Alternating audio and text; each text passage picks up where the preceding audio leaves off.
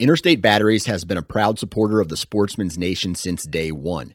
They offer just about every battery under the sun, from car and truck batteries to batteries for your trail cameras and rangefinders. Select retail locations even offer cell phone repair and cracked screen repair. Find a local retail location at interstatebatteries.com. Interstate Batteries, outrageously dependable. On today's episode, we once again have Paul Putera on as a guest. If you didn't listen to the last episode, we discussed some of the tools and techniques that Paul uses for hunting, and it was a lot of really great info. So I definitely recommend listening to that one if you haven't already. This episode is more of a BS session in which we discuss a variety of topics. Discussion areas on this episode include tag strategies, broadheads and arrow setups, shot selection, tracking dogs, proficiency tests, staying warm in cold weather, saddle hunting platforms, and some of the modifications that we've done to various ones, and tips for efficiency with both tree stands and saddles. Before we dive in, a quick message about Spartan Forge. The app is available on the Apple App Store and Google Play. A huge feature is the Intel tab, which allows hunters to view the upcoming detailed forecast in an area, including temperature, pressure, wind, and moon data, but also provides the proprietary deer movement prediction algorithm, Instead of stating just whether or not it's going to be a good or bad day to hunt, the app predicts the type of movement most likely based on the conditions, whether it's core area movement, transition area, or full range daylight activity, all based on GPS collared deer studies. You can use that information then to help inform your hunt. The app also has a built in journaling feature and a fully featured map, which you can use to e scout and navigate in the field. Use the code DIY for a discount on a Spartan Forge membership. With that, let's dive into the episode recap so far. You shot two bucks already this year, or is yeah. it two or three? Yeah, I got got the two, two big ones in Jersey. And so now is your focus shifting back to like the the late season stuff with like those um, those areas that you have gravitated toward like the last couple of years where you got some of those beans, but then you got like the the bigger mountainous type uh, country yeah. pretty close by. Yeah, that's actually where I killed those bucks this year, over in that that stuff in the mountains, but not not so close to the beans, more up in the mountains. Remind me, if I remember from our discussion last year when we had this like that late season podcast was there was like a number of deer with one being like bigger than the rest that you were chasing late season. Were any of those deer? Do you think you know some of the deer that you shot this year? do you think those are totally separate animals? Uh, they were different. Okay. Yeah, there. It was uh the same. It's the same same pattern, but it's just farther farther down. Okay. Down. It's like probably probably like eight miles away from where I was hunting those deer last year. Gotcha. But it's the same same thing. It's the mountain range with the deer coming down off the mountain, heading to the the bean fields and the agriculture. And do you have then two tags left to fill in that state for like what um, you have um, available? Yeah, I got muzzle loader and I can fill a bow tag, but I think I'm gonna focus on scouting up in Pennsylvania with my buddy for the next week or so because he wants to check some spots. I figured I'll I'll go with him and show him show him what I do. Nice. See see if I can help him out a little bit because he's on some pretty nice deer up there too. He just hadn't sealed the deal on him yet.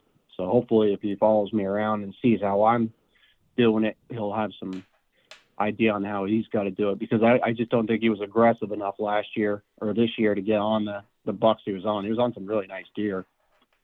I wish I had more time to travel. There's uh, you know a handful of guys that I'd like to go and and just like spend a day in the woods with. You're one of them.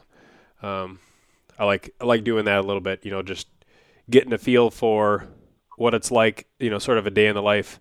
Um, I, I feel like that's the best education you can get a lot of times. Yeah, I'll tell you what if you want to meet me in next year, more than welcome to. And we, we ran a ton of cameras this year. We had a lot of daylight bucks on cameras on scrapes that last week October. So I think what I'm going to do is I'm going to go in there kind of before the army shows up and starts hunting, you know, before all the pressure gets in there.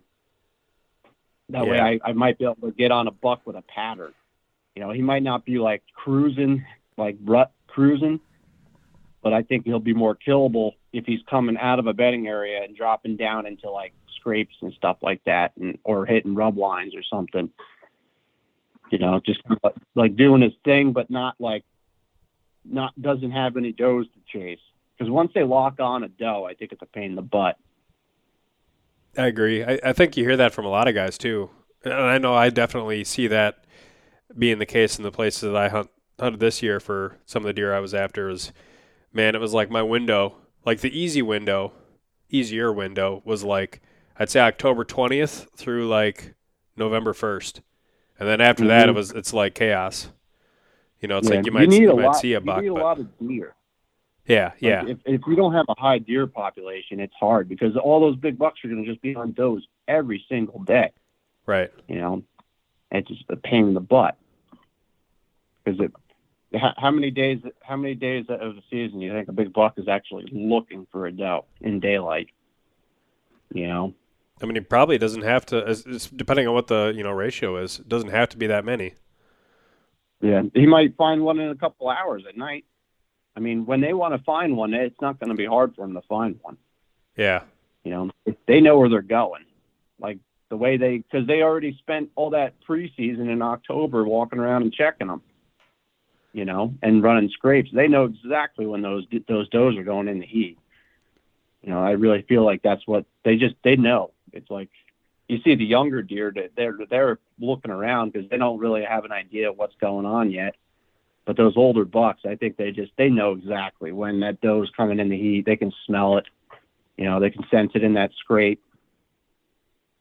Yeah, I ran cameras on mostly scrapes this fall, and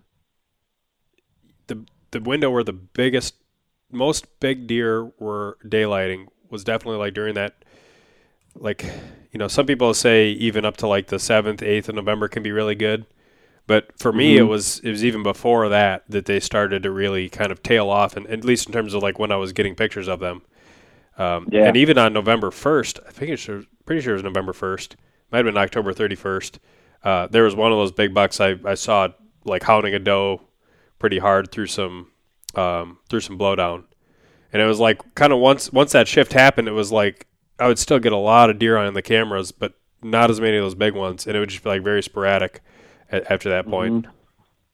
Well, I, I got on a buck locked on a doe. The like probably like mid October this year. I got a, a real big buck. That's the one I I missed. Yeah. I I missed that sucker twice in the same day. He was he was so locked on that doe, he wasn't going anywhere.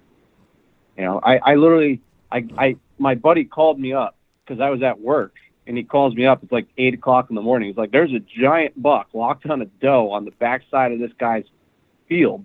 He's like, "Right behind that is the is the private or uh, the public land." I'm like, "He's probably going in and out of that." I'm like, "Well, I I know exactly where it is. I'm gonna go see if I can't get in that party." Yeah. And I I took off from work and I just jetted down the road and drove in there. I was in my blue jeans and a sweatshirt chasing that deer around.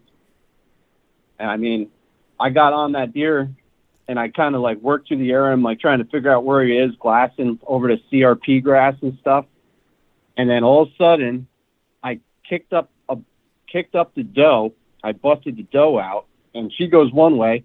And then I look and I see the buck, and he sees me, makes direct eye contact with me, and takes off and runs the other way. I'm like, holy crap!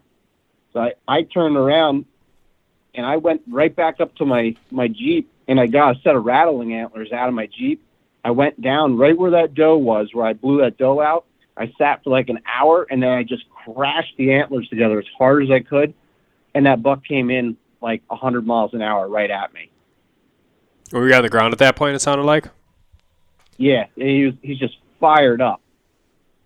Absolutely fired up. And then that deer came in. I couldn't get a shot at like six, seven yards. I couldn't get a shot at him. He came in and he came in, winded me again, and blew out again. And then the following day, well, I actually I saw the buck then locked on that doe in the evening. I set up up by the the field where he was locked on her in the field. I'm like maybe she's going to go back out towards that field and he'll be right behind her. And I get set up up, up there on the property line, and that buck comes comes out, and he stood in front of me for four hours just standing over that doe, like in the afternoon.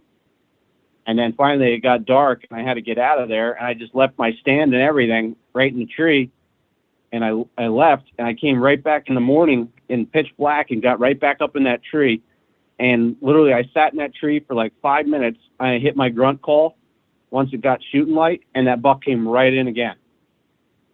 And I literally, he came in like 40 yards. I, I had a perfect shot, standing broadside at 40. Of course, I didn't realize I was having all these mechanical issues at that point with my bow. Because what happened, my rest was my rest wasn't returning to zero every time, but I wasn't catching it because like after you shoot the bow a couple times, it would start moving it and it would like go back where it's supposed to every time. But if I let it sit for a couple hours, I don't know, it would get like stuck again. Huh. If that makes if that makes sense. It was like it wasn't coming all the way back because it was like packed with it was like packed when I took the rest apart and cleaned it, it was packed with dirt. Like Oh. up inside the the pivot. So it had like dirt up inside there and it was getting getting like stuck every once in a while something would get get right just perfect so it wouldn't rotate 100%. So when I was shooting at my deer, my bow was uh, was wasn't tuned right every time. So but sometimes it would shoot perfect and other times it'd be no good. I had it happen once where my rest just wasn't raising up all the way. Like it only get up to 80, 90% like full in the upward position. Yep. And I actually had to get mine, I had to send mine in to get that fixed. Uh, but then my wife had Yeah, another you- issue where it wasn't, I I think it wasn't dropping all the way, if I remember right. But what we ended up doing to, to fix that was her, uh, her cord had actually like fallen out of the little, like, you know, the little spongy things or the, the rubber grippers that you put on your limb. Um, Yeah. it, it came off of that, and so it was sliding around on her limb and giving a really inconsistent like starting point. Mm-hmm. And by the time we finally realized that, it was an easy fix. But for a while there, it was like just pulling Yeah, your hair like, off, trying to figure out what was going on. Right? Yeah, that, it, that I that played me all year because I'm like freaking out. I'm thinking I'm like shooting really bad, and I got like target panic or something. I'm like, what is wrong with me? I, I thought I was right on that deer. I'm like freaking out. Why did why didn't I hit that deer? You know, because I missed two two big bucks that year. Yep. You know, I'm like, well, I'm like, what is going on? You know, and then finally I figured it out. I was like, oh, well, duh. But it was like, man, if I didn't, if I would have figured that out sooner, I would have shot a 150 inch 10 pointer. Yeah. You know, it was a beautiful buck because I, I missed that deer in the morning and then I set up in the evening on the opposite side of the drainage and that buck came right back up right at dark and I missed him again at like 30 yards. I'm like, what is going on? I'm like, I was dead on that time. I'm like, I must be like, must be like punching the trigger or something. Yeah. Those those are tough. Um, because to a certain extent, if you have a lot of confidence in yourself, you can be like, oh, it's the equipment, right? Like that. Could, that's your first. It couldn't have been me. It had to be the equipment. But then it's like on the other the other way of looking at it is, you know, let's assume my equipment's good. Like, what did I do wrong? And I don't know that there's necessarily like a, a right or wrong way to tackle that that issue. Um, I feel like I'm I'm the type of guy who, who typically looks at the equipment first, unless I just know that it was a bad, uh, like a poorly executed shot. But hmm It was it was one of those things too. If you shot a broadhead at a block next to a field point at 20 yards, it wasn't spread apart enough to really like go, oh yeah, that's a problem, you know. right, But but when I was shot it at 30 plus, then it was like, wow, this thing's shooting like 12 inches high. But it wasn't. I I- I should have I should have been test testing it out at extended range. I think to figure that out. You know, I think I would have seen the I would have seen the the the problem magnified a little bit yeah, you know, and I, and it was just like, you know, I'm like, here I am, like making sure everything's on half the time, shooting my bow at, in driveway under the headlights of my Jeep at night because I'm like going hunting every day. You know, I, I should have just taken a, I should have just stopped hunting for one day and spent time just shooting my bow and figured it out. Yeah, but I, at the same time, I'm like, like you're saying, I'm, I'm I'm blaming myself for it. I'm like, there's no way my bow's screwed up. I'm like, it's probably just me. You know, because a couple of years ago, I did go through some issues with target panic. I was shooting bad, so I was like, it's probably just me having demons again. Well, it's good to know that it was an equipment thing because that's infinitely easier to fix than a, a mental game. Yeah, as soon as it, once I knew it was an equipment thing, I'm like, oh, all right. I'm like, I feel much better about myself now. Yeah. You know, because even the two bucks I killed, I didn't hit them perfect. You know, I hit them good, but I didn't hit them perfect. I, I was kind of upset with myself over that because I'm like, that doesn't usually happen with me. I usually, I usually don't have any issues hitting deer. Yeah. Um, but it's all figured out now, and I can't wait to go shoot another one. Yeah, I'm, I'm pretty excited myself for uh, the next, I guess, several weeks. I have a couple of tags that are still open. Realistically, most of my focus for the rest of the year is probably going to be toward the, the Iowa muzzleloader tag. But I still have a Wisconsin tag that I need to move some cameras around because uh, things have shifted since you know it's been basically open rifle season for almost a rifle and or muzzleloader for almost a month. Um, and one of my cameras is still it, it's getting one like really nice deer, and I think I know that one's like core area decently well. But there's still a, a few other ones that I need to relocate. So I don't know how much time will be spent toward that versus Iowa. Iowa will probably have to be the priority, but uh, we'll kind of see how it goes. Yeah, I'm I'm gonna start getting points for Iowa. I think. I'm gonna start building those up. I want to shoot one with the bow out there. So it's going to be a while before I get out there. So I figured I'd just buy points every year so that I can go in wherever I want when I finally can go. Right. You know, because it's I'm probably not going to be able to do that trip every year. You know, I think that's like 18 hour drive or something for me. yeah, it's about like me driving out to Pennsylvania. What my wife and I have been talking about next year is you know, to to try and avoid these scenarios where we have too many tags and like trying to fill everything at once. Um, structure more to where early season we hunt Minnesota and Sam's after any buck and I'm after basically a traditional deer. I hunt with my trad bow in September and I just have low standards and you know shoot whatever. And then okay, now we can move on and start focusing on Wisconsin focus on that through pre rut and early rut. Give ourselves all the time that we need, hunt there every day. And then if we both tag out there, then it's like, oh, now, now we got, you know, could buy a North Dakota tag, go hunt late rut out there, could do like something else. Um, but that might be a little bit easier way to, to segment our year. Yeah, and that's the beauty of it too. You can change it throughout the year. You know, throughout every year, you can do something like, okay, this year we're going to hunt it this way. You know, you can keep keep it different. Yep. Keep it fresh. Always have something different. That's what next year I'm I'm planning on. I want to do Maryland and West Virginia. You know, I might not even focus too much on Jersey next year. I might try to get over there and get one down in those two states. I want to get I want to hunt some new states next year.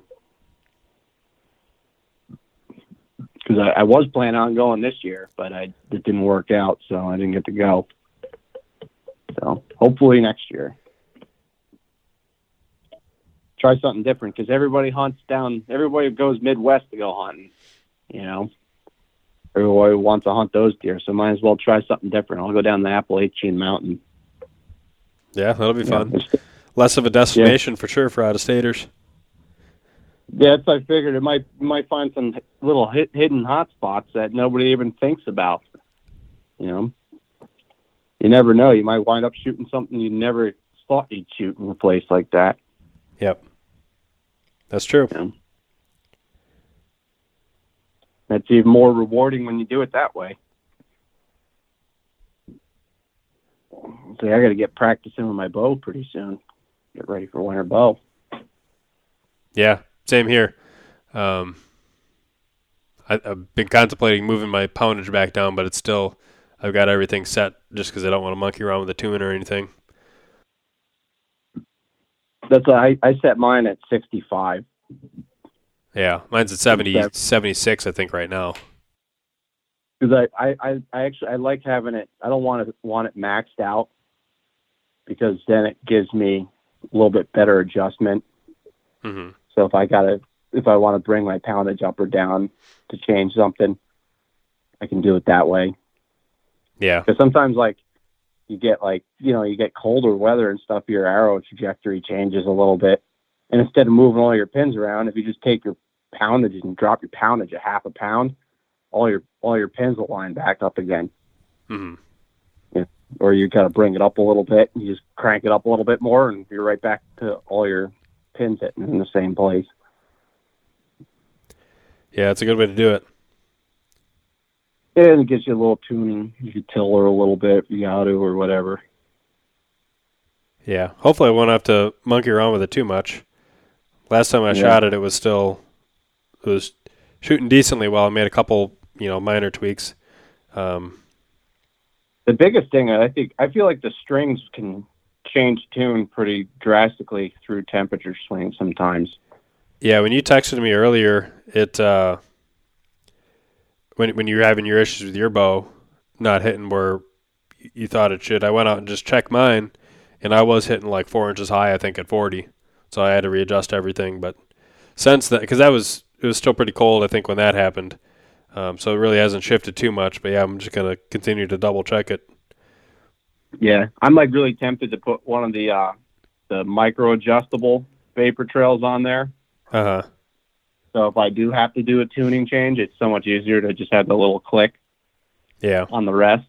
I'm like, man, I'm like, I never thought I would need something like that, but I'm like, man, it would be a lot simpler to tune something. And you're like, oh, I just loosen this bolt and one click, and I'm back to normal again. Yeah, I've got the that micro adjustable Hamskea, and it's pretty nice for just when you know when you're close, and it's like you just give it a little bit more of a bump, and you don't have to worry It- about you don't have to worry about you know breaking the screw loose, and then you're like trying to shift it just a little, you know, one little line over, and all of a sudden it slips and it goes four lines over, and you lost your spot, and you got to start Yeah, all like, over again. Yeah. I've done that multiple times. I did like some little little tweaks to the bow. Made my knocking points a little bit more solid. Changed some stuff around that way. Yeah, I think I'm gonna play around in the off season with instead of like a limb driven rest, I may try the the Q80 style again, only because with that Mathews, it's got the little dovetail machined into the riser, Mm-hmm. and so it's like, and, and sometimes when I when I take my quiver off my bow and I just like I'm sitting on a, a stool and like ferns or like a clear cut, and I want to just Mhm. like lay the bow in my lap, then that cord is like getting bent, so to, it's kind of awkwardly, you know, in the way. But then if I had a, a cable driven rest, it'd be like, you know, four ounces off the center of my bow. And it's not likely to change tune much. That cord isn't in the way. I don't know, I might might play around with it. Yeah, I think Vapor Trail makes the uh, dovetail for their mounts. Oh, they do? I'll have to look into that. I think they do. I'm pretty sure. I think you can. If Vapor Trail is one of those companies, if you call them and ask them, they might not have it listed, but they'd be like, "Oh yeah, we can machine that." Well, Yeah. They're small enough; they do stuff like that still. So it's it never hurts to ask. They're pretty close to me. I think they I think they're in like central Minnesota. Yeah, I thought they were. They used to be in Pennsylvania, I think. I think they were. Maybe they sh- they moved or something. They're nice. They always answer the phone when you call them. Yeah, the the one guy, Ears or whatever his na- nickname is. I remember I had an email discussion with him when I was having issues in my rest, and he's like, "Well, it could be, you know, this or that." And I was like, "Well, I'm kind of handy if you you know tell me what to look at. I can I might you know can try and fix it myself." And he's like, he thought about it a little bit. He's like, "Ah, just send it in. What the heck?" And I sent the rest in, and like a week later, I got it back, and he's had like this list of you know things that he had done to it. He's like, I you know changed this out to something new, replaced this piece, had you know a fresh strip of moleskin on the thing. It looked like a brand new rest. Yep. That's the way you do it right there. I'm I'm like really really happy with my arrows right now, at least. Yeah. I think that setup is going good now. Because the arrows are more of a pain in the butt than the stupid bow, I think. Figuring out what you want with that.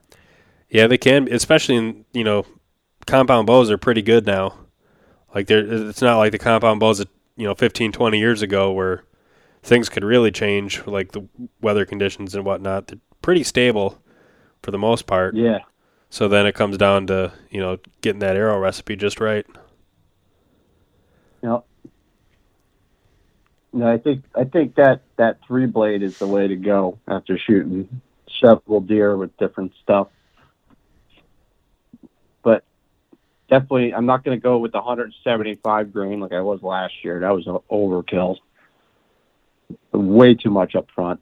I think my arrow was like 620 grains with that setup last year. The, it's the vented model, right? The 125 that you're going to be using. Yeah, the inch with the inch and a quarter. Because I, I did notice a big difference in in reaction on deer when you shot them with the inch and a quarter and inch and an eighth. You don't think it's that much, but it actually it, the whole difference is way bigger than you realize. It's like, wow, it's only a little bit bigger, but it actually makes a significantly larger hole.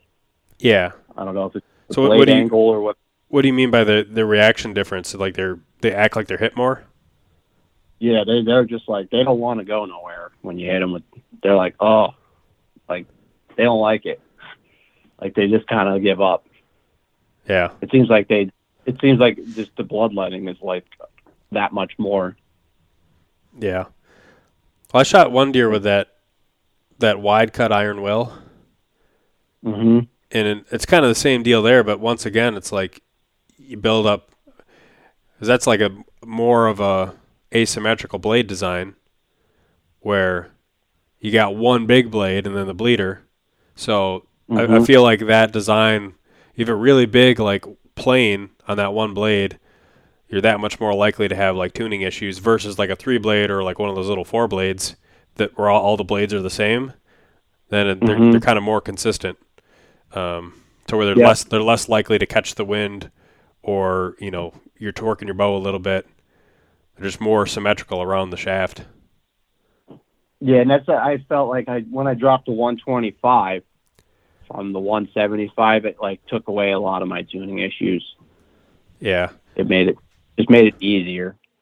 It was like that. It, it was like that much weight up front was so critical on getting your boat tuned right, and like that just means that if your boat comes out a tiny bit, it's a lot more critical.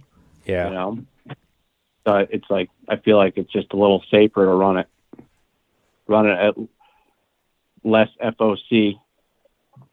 Yeah, well, I'm selling. I'm probably going to sell my iron will wide cut solids just because they're. I like the extra cut that you get with them. Because it's, it's over. It's over well over two inches of cut, I think, between the two blades. But it's like there's been too many shots I've taken where if my shot execution wasn't perfect or a little bit of crosswind, you get that arrow wiggle a little bit, and it's like, eh, it wouldn't do that with the the normal sized one. Those like Mhm. those little. I have those little bishop heads too for a while, which are very similar to the VPAs, but they were non-vented, and they were you know pretty short. And I felt like Yep. those always flew pretty well.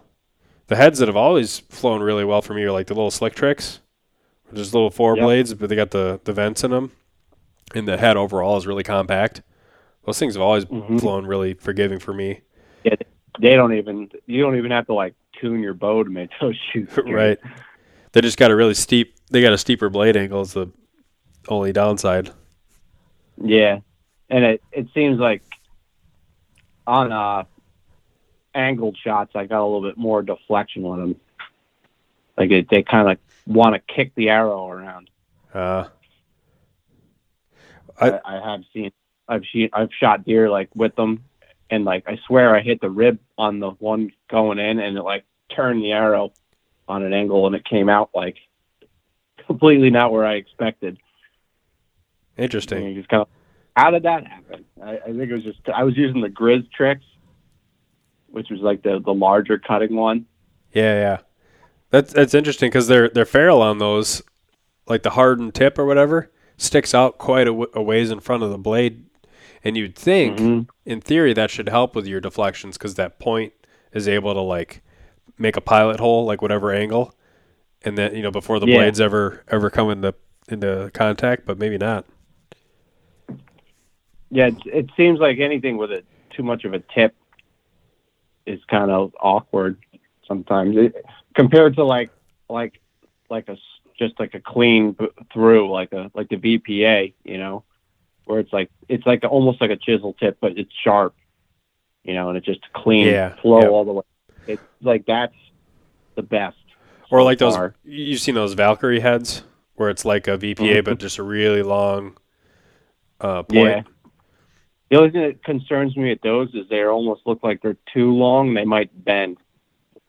If Like, you hit something, real if you hit something really hard, they could bend. I mean, it, they're made out of I think S7 steel, so they're Mhm. they're pretty tough. My wife shoots them, but I, I also bought her some Iron Wills that she can shoot next year.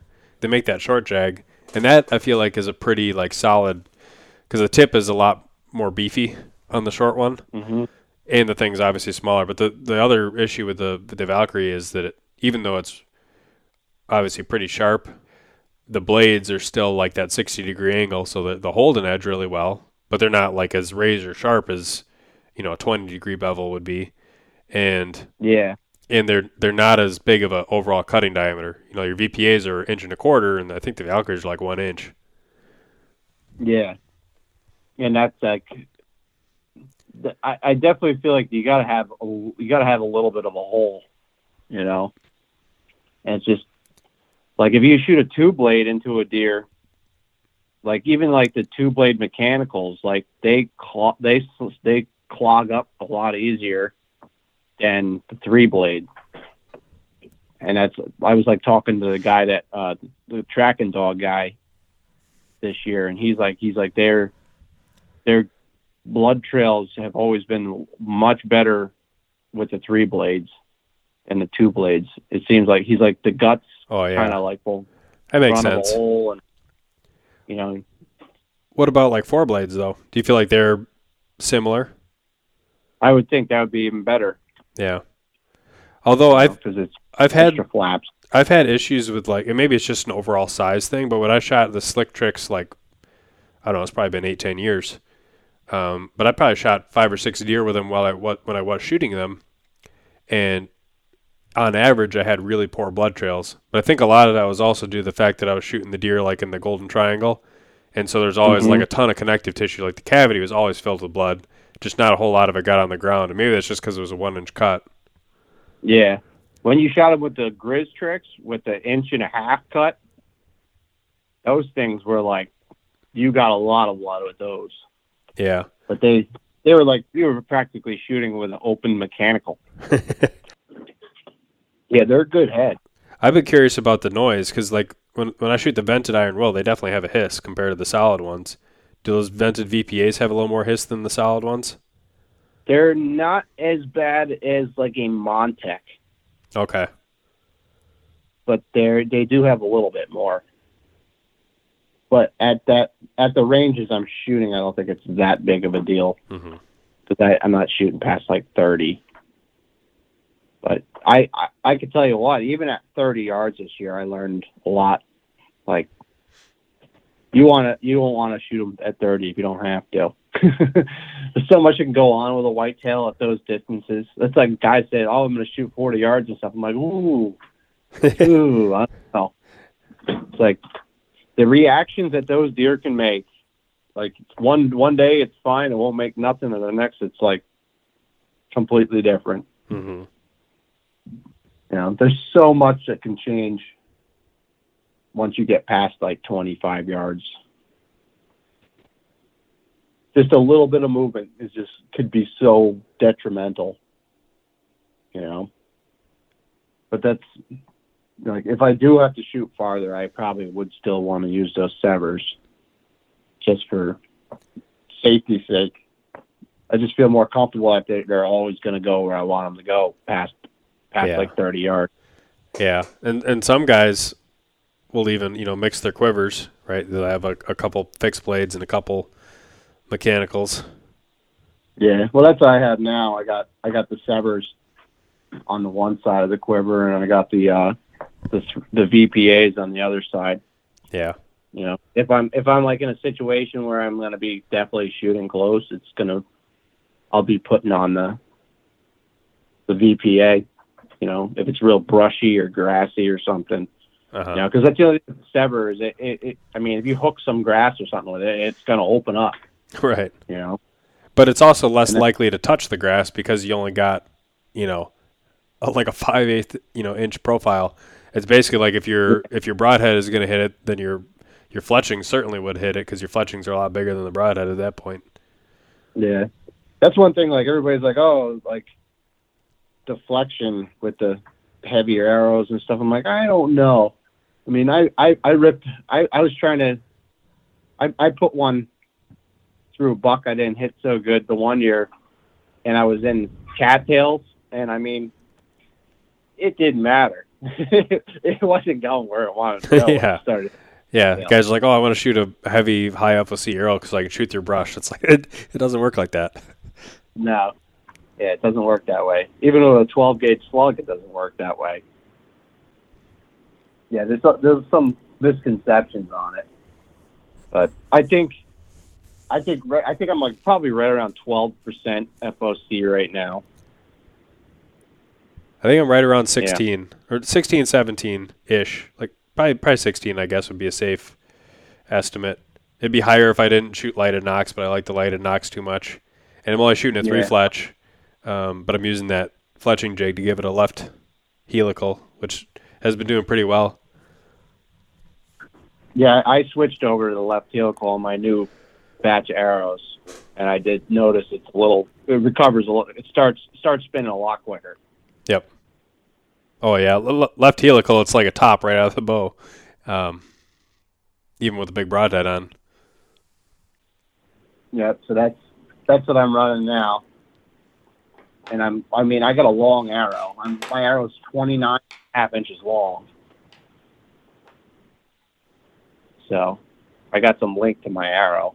So I, I just can't I cannot get FOC if I wanted it. That arrow's probably not uh, all that long in the context of most guys, because a lot of guys will in the pro shop will cut their arrows like an inch longer, you know, inch past the riser, so they might be have a 20 in- 28 inch draw, but their arrows might be you know 30 inches. yeah. Oh, I'm sitting like at my rest Yeah, I'm the same way. and like over my hand. I think my arrows are like 27 and three quarters, a 29 inch draw. My wife's arrows are like, they're like 23 and a half carbon to carbon or something like that. Whew. She's got 400 pretty spine fun. and they're like, at that length, they're, they're like 200 spine because they're, they're so short and stiff. like crossbow bolt. Yeah. I'm like I, I'm sitting there. I got my Apple arrow saw in front of me. I'm looking at the tape measure, and I'm like, "Whoo!" Yeah, with with her arrows, and, and she was shooting VAPs. So imagine a 400 spine VAP and how like small diameter that is, and how short that is. And then she had th- those Valkyrie heads in the front. It was like you could just about like toss an arrow with your hand and have it go through the deer. They'd That's penetrate so fun. easy. Yeah, Yeah, for for the shafts, those the I went from the the uh, Renegade to the Rampage, which is their one thousandth tolerance, and I definitely I like those a lot better. They're a little. I think they're like 11, 11 25 an arrow or something, which isn't crazy. hmm I think the gold tip, the pro shafts on the gold tips are like fourteen, fifteen dollars an arrow right now, aren't they? uh, they might be. I, I feel like that's a pretty standard range, is like 10 to 15. With some of like the specialty shop arrows, like the Sirius being closer to 20, and then some of like the cheap stuff like Axis being you know seven, eight bucks if you buy them in bulk. Yeah. That's the thing, like you don't want to I don't want to go too expensive on my arrows. Yeah, I kind of dialed that back down a little bit. The most expensive thing I'm shooting at my arrows right now is just the broadhead. But like the the lighted nocks, I was using fire nock for a while, and now I've gone back to just the normal Nockturnals, blazer vanes, um, the shafts. Those Rip TKOs, if you buy the elites, they're like fifteen bucks an arrow. But if you buy the, you know, the sport, the you know six thousand tolerance ones, and then you just cut off the wobbly end, they're like ten or eleven bucks. So they're not too bad. Um, but then the the little collars, they're pretty expensive uh, just because I've gotten the, like the hardened steel ones instead of just like the arrow Yeah. shaft. But then That's for the like the. yeah, but then for the um Oh, you, you're you're just sleeved with carbon. I'd put that what you the no no the, the sleeves are hardened steel. Actually no they're titan Oh. they're titanium. But they have the they have a lip. So it's Mm. unlike the arrow shaft you're just sleeving the outside. It's it's kind of like a you know, you just slide it over and it stops because it's got that little lip Yep. over the end. So you got that I guess separating the broadhead from the the actual carbon. Um, so I could probably get by with saving some money there if I actually use the arrow shafts more often. And then I was using like the iron will hidden inserts, but I've I found that the brass hidden inserts, which are the same weight, 75 grains, like I got to hit something ridiculously hard in order to get either one of those to break. So it's like I might as well save. The brass ones cost like half as much. Yeah. Yeah, brass isn't bad. I I actually, when I was running the gold tip arrows, I used the brass. Actually, on my trad bow, I still use it, the brass inserts, and I found the brass were much more durable than the aluminum because I was using the 100 grain brass and the 50 grain aluminums. Yeah. The aluminums would just kind of shear off sometimes. Well, the brass one's probably longer too. I'd imagine. Actually, So the brass was shorter, but it was like it would it would tend to bend before it just snapped. sure.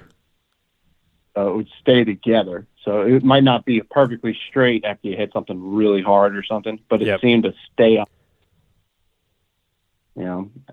But then that, that little tiny half inch chunk of that aluminum arrow on those on those uh, black eagles is making a big difference hmm on the durability. It's so so easy to do. I just do it on my arrow, so I just cut off little pieces. Do you hot hot melt them in place, or you just epoxy them on? I just yeah, I just put the uh, epoxy on them, just glue them in. Yep. Or I just I just use the the the the super glue for gluing in the insert, and I'll just use that sometimes. It seems to stay on. Yeah, I like using the the hot melt because then I can I can index my broadheads a little bit easier. So I can have them so where they're all. I guess it doesn't matter as much as like a three blade, but with like like an iron will style head that has the the big main blade, Mm-hmm. I'm able to hot melt those things in and turn them so that they're all like at the exact same angle, you know, relative to my riser, so that they all react the same. And I Yeah. just verify that they're all hitting the same at, at distance. And they Um, all fit.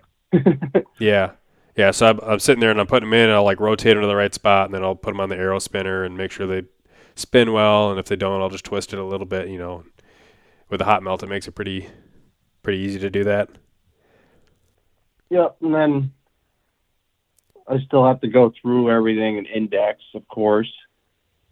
But it seems like the indexing is less with the one thousandths tolerance than it is with the Yeah. five thousandths. Yep. Yep.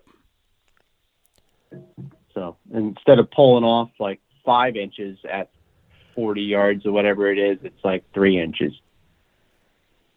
You know, so it's just a little, lot better.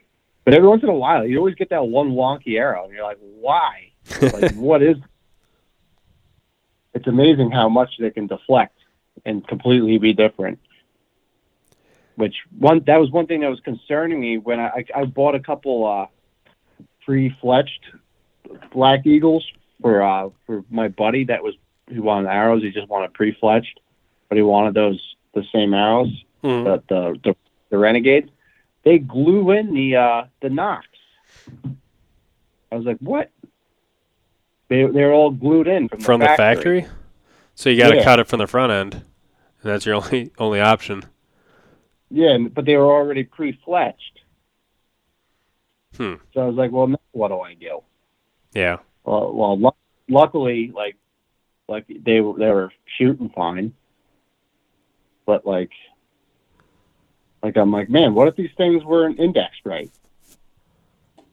But I, I don't know. Maybe they do index them because I didn't find any that were off when I went through his batch because I shot I shot a broadhead through every one after them. Like, what is going on here? And I think we had a mark. I had to mark like two of them where I had to put the the the, the cock vane on the opposite side. Yeah.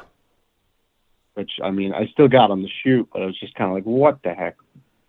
Because I'm like, this is so critical. Sometimes this is a stupid thing. I actually I messaged Gold Tip. I'm like, or not Gold Tip, Black Eagle. I'm like, this is dumb. Do not glue these things on.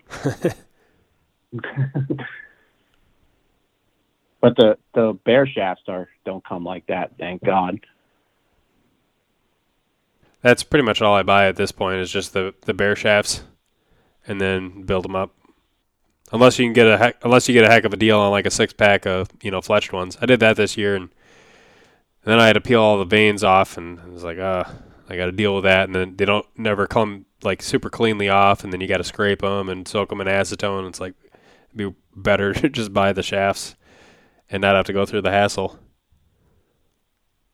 Yeah, and I, I think I'm like I'm done buying glue for for fletching from like bow manufacturer glue. I'm just using that blue Loctite glue. Yeah, same here. Either the like- Loctite or the Gorilla Glue. It's more. It seems like it's better because I keep. I, I bought a couple. I bought the one gold tip glue. I bought the the tip grip, Uh huh. and the, the stuff wasn't sticking. I couldn't get the stick. I'm like, this has always worked fine. I've never had an issue with it. And all of a sudden now, like the last two bottles I bought, the stuff won't stick. Hmm. I was like, what What is wrong with the glue? I'm like, I didn't change my, I didn't change anything else because I always just use uh, denatured alcohol to clean the carbon. Yep. You know, so I was like, there's no difference there. Like, why why is it all of a sudden not sticking? I'm like, this isn't good.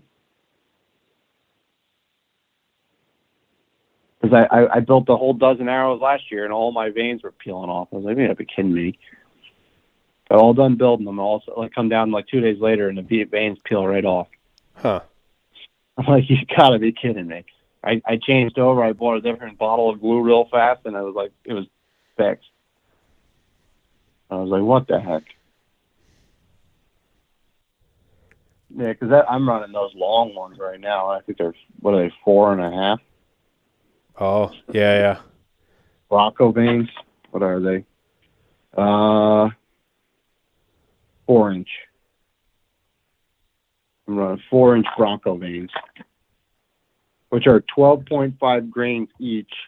so there's they got some weight to them. Yeah, no kidding. I- I if you switched to Blazers, you'd cut half the weight off the back end of your arrow, and your FOC probably jumped to 14%. Yeah. I just like because I can see them so good. Yeah. Yeah, especially with the Yeah, uh, helical. Yeah, you find you can find them. Although if you get that that Arizona EZ Fletch jig, you can take a short vane and put so much helical on them that it's pretty much like looking at a solid profile from the back. Like the one vane almost overlaps the next one. Yeah. Well, that's why I have. uh I have the uh was it the JoJan? Uh huh. I had that because that that was that's my left helical clamp is a JoJan because I use that for my uh for my uh feathers when I'm doing my trad bow stuff. And that's the left helical with the it's got the six six port thing. Yep. So I could build a ton of arrows really fast with that. But that their their clamps are very twisted. Yeah, I'll have to check that one out. I just ordered one of the, the EZ Fletch ones, but I haven't got, taken it out of the box yet. And the only the only issue with the Jojan is they're so twisted, they're almost hard to make them stick right. You almost it's really hard to get it aligned. Yeah. You also you feel like you feel like you put it put a vane on it and it wants to like peel off halfway down. It doesn't want to get the suction right. So you kind of they're a little, it's a little finicky to get to get used to it. So you like the first couple arrows you do with it, you're like, what? What? This is bad, and you get like a gap. hmm It never stops square. So One thing I've been thinking about trying is, and I've always used white vanes, just like all white. But I've been thinking about it, and it's like white stuff. And granted, I don't really hunt with my quiver on my bow too much, but like when you're moving your bow, like having white vanes there, especially if you're on the ground, like that stands out more than if you had like a more neutral color. yeah, well that's why deer have a white tail. Yeah, exactly. and, and I was listening to uh, what's his name, um, Bobby Worthington did a podcast with the Southern Ground guys. I don't know if you listened to that that one or not. The the more recent one he did, and he was talking about how like he hates wearing like light colored stuff, and he'll even wear like dark brown or black gloves um, because his hands are moving, and he feels like the darker colors are less likely to get you know picked up. Yep. And I was like, I wonder if, you know, switching to a more medium toned vane, whether it was like an orange or, you know, something like that, might not be a bad option. Because I'm using lighted nock, so it's Yeah. not like finding my arrows usually that hard. That's actually why I'm using the red. Oh, red. Yeah, that's Like a, that, yeah, Red. that's not a bad idea.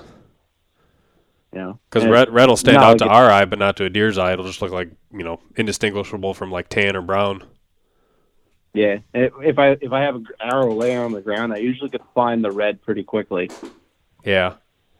And I mean, you could make the argument that like, oh, it's harder to see, you know, red blood on a red vane, but it's like on on most arrows that you pick up, you're looking and you're seeing the blood on the arrow shaft itself as, as much as the vanes, and you can always just wipe it off on your finger and, and be able to tell there's blood on the vane.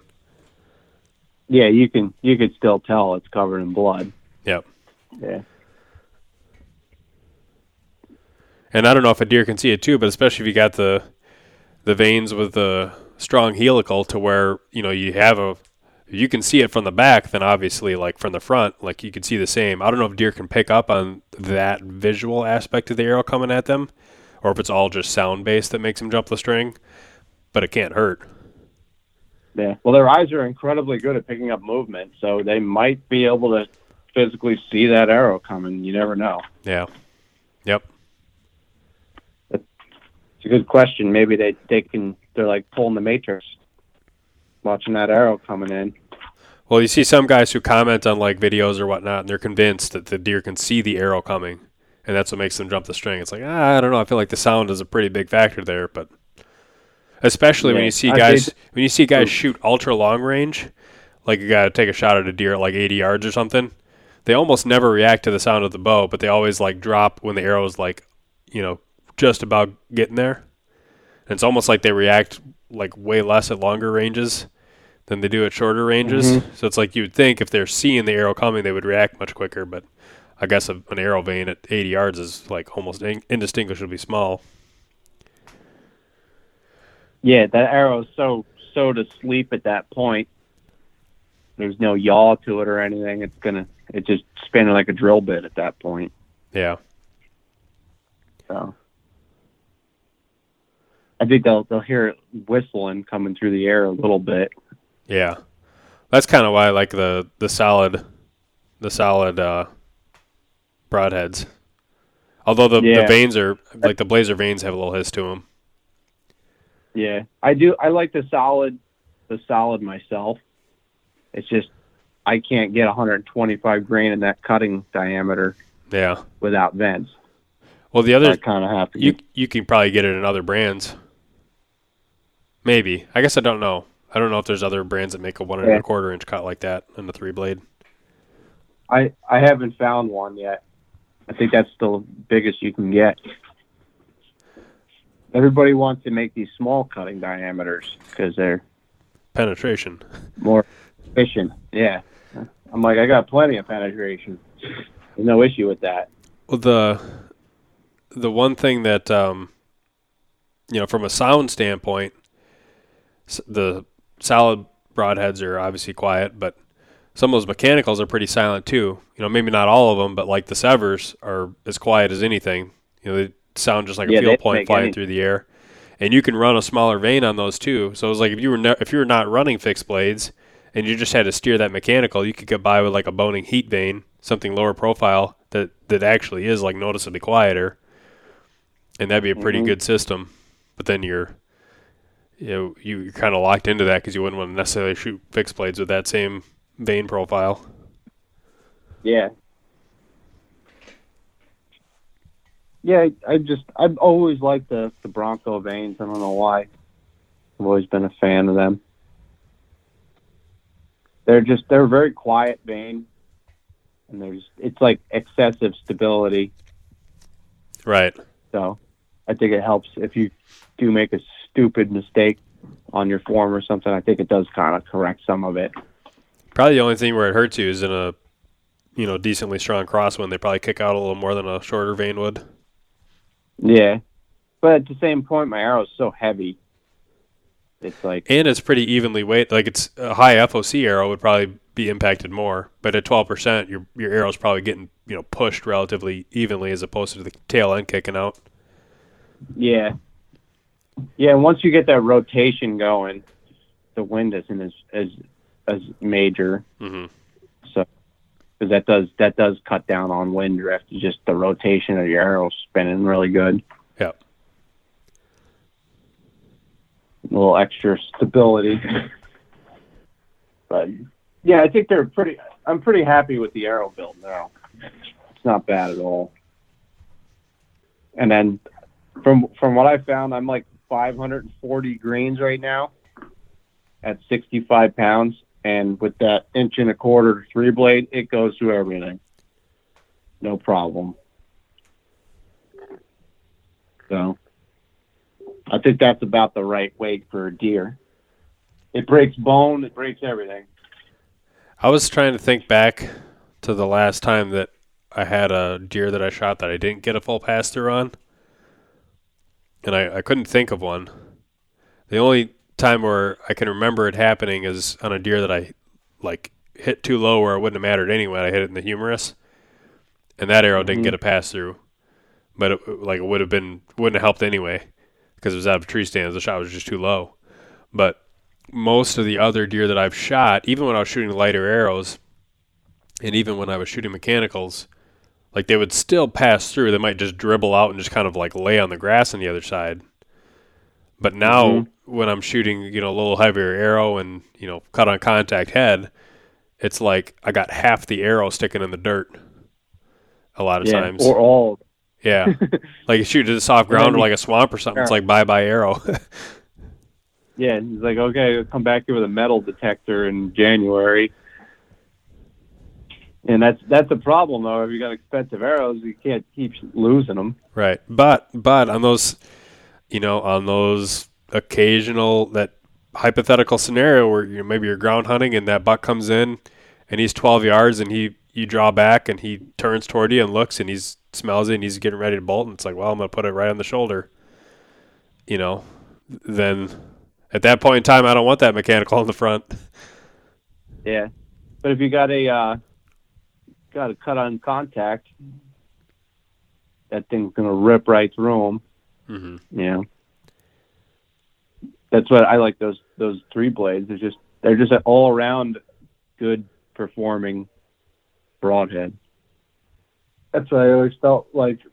I would admit that's what, even the Montex. I've always had great blood trails of Montex also. You know, because it it is it is critical to have blood.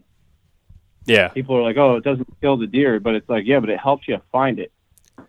And sometimes they go in places it's very hard to find. Yeah, or some of the people they're like, you know, just kind of perpetuate the saying like, "Oh, you don't need to, you don't need a blood trail when they die within 40 yards." And it's like, well, okay, you can't guarantee they're going to die in 40 yards. I've had deer that I've just, just absolutely, you know, top of the heart, you know, both lung shot, and they've taken off like a bat out of hell and gone 200 yards down a, you know, down a steep drainage, and it's like okay, if there's no if there's no blood, that turns that turns a that turns a 20 minute track job into like three hours. Look look at that big buck I shot last year. I punched him through the front of the rib cage, like forward, but still in in the like through through both shoulders, all all through the, all the, the the arteries and stuff going out of the heart. Yep. All that all that good, the front of the lungs. That deer went 500 yards. like, how does that even happen? But you he had, went you had pretty far. good blood with that that hit though, right? Tremendous blood. Yeah.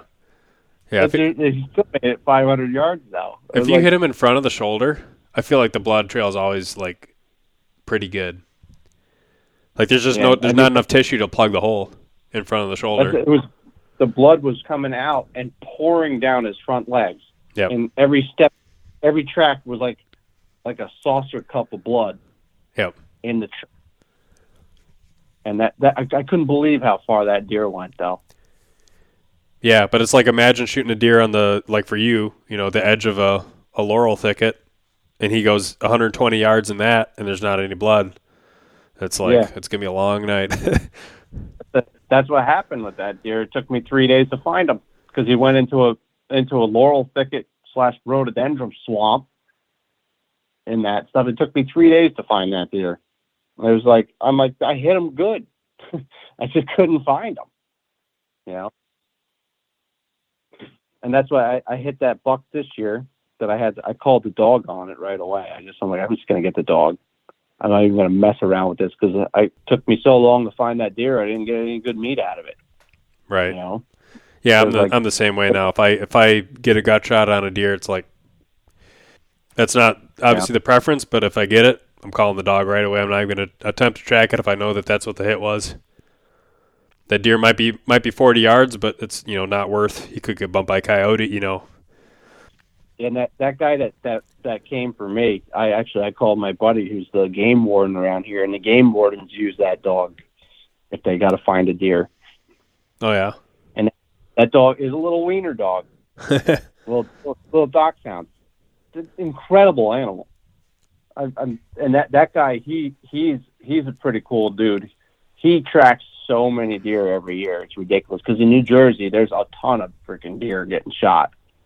You know, they're all he, he's tracking two or three deer a day sometimes. Yeah, and uh, the places where I'm at, Minnesota and Wisconsin, they got Facebook pages where they have like, I guess a like all the the guys' numbers, like all the trackers in the region, and they're like listed there. So if people need a, a blood dog, they can like pull up that list on the Facebook page and just dial whoever's like the closest guy to them.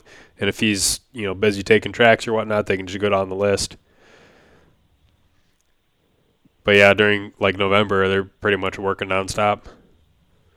Yeah, it's cool to see all. The, he he has his Facebook page and he has all the recoveries and stuff. It's cool to see how many deer he's finding. Yep.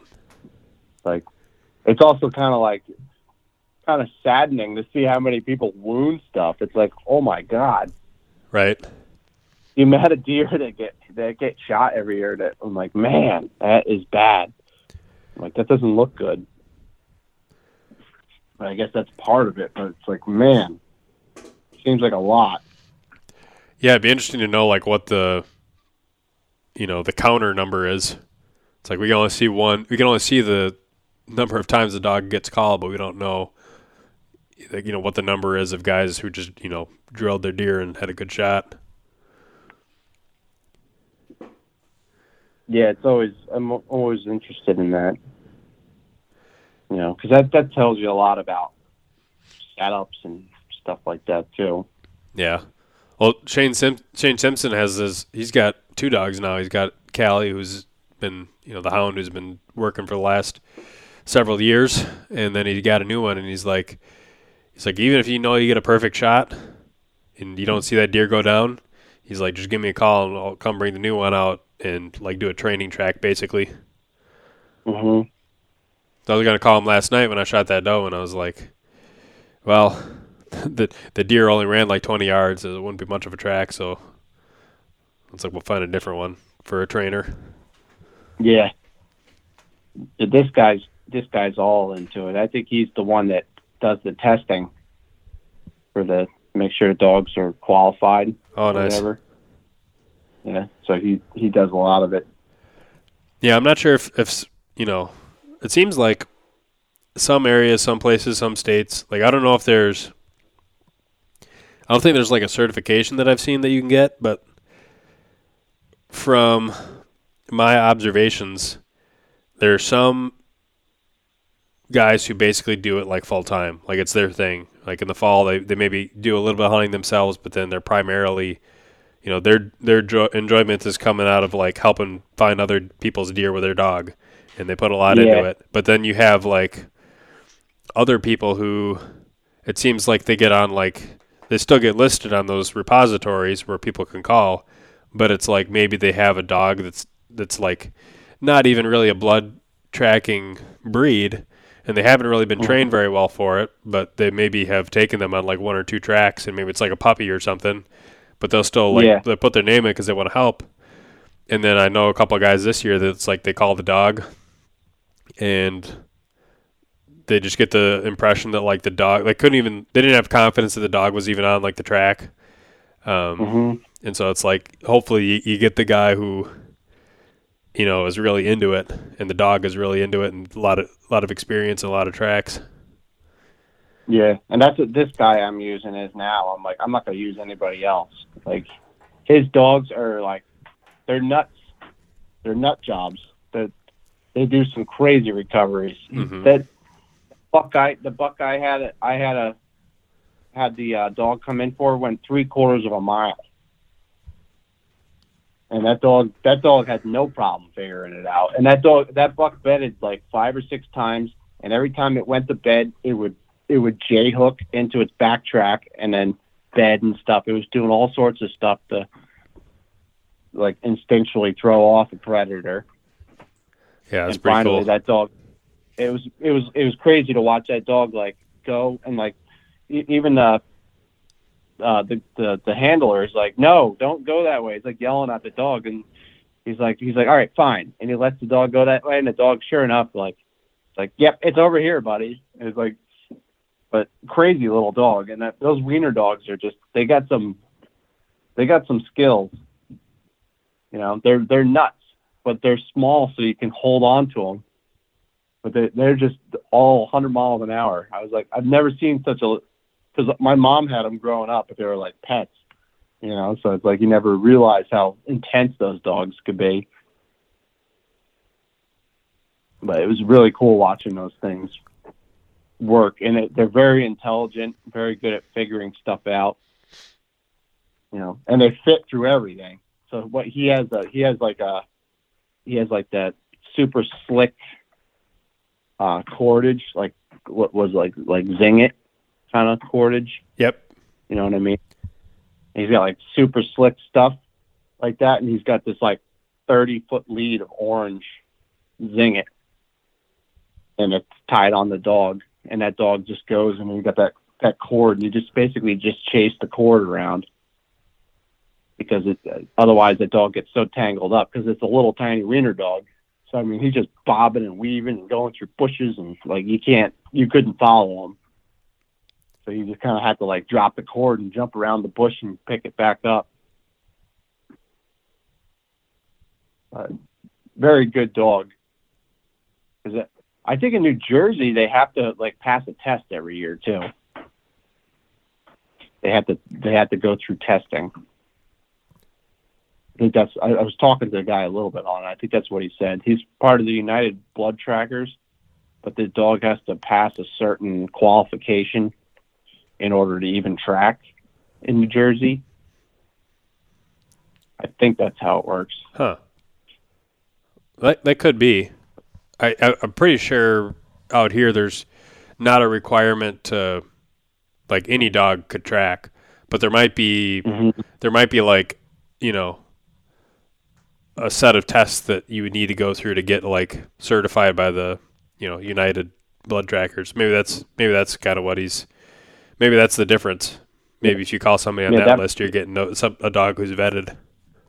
Yeah, if they're on the United Blood Trackers, they have. I think they have to pass a certain qualification. I think. I think that's what it is.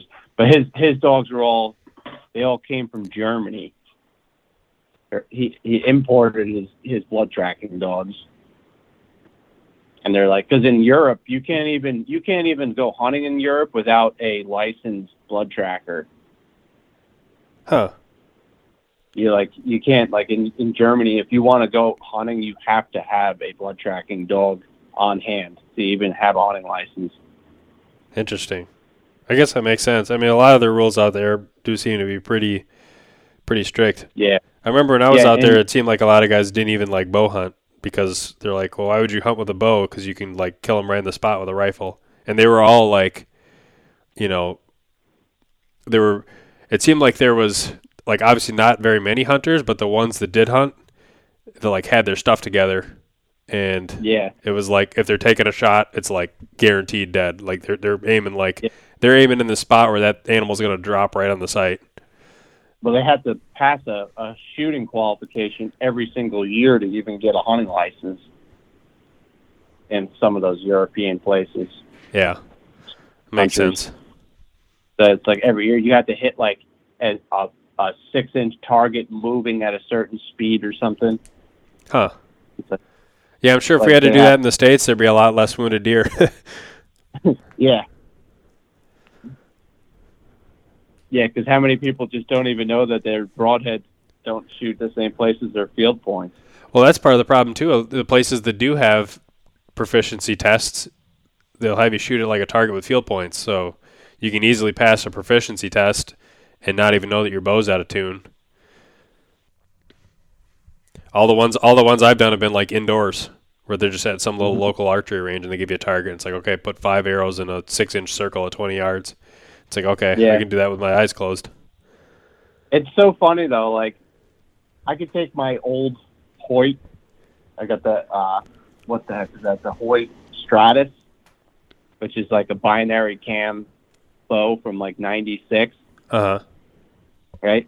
Yep. That bow tunes a broadhead so much easier.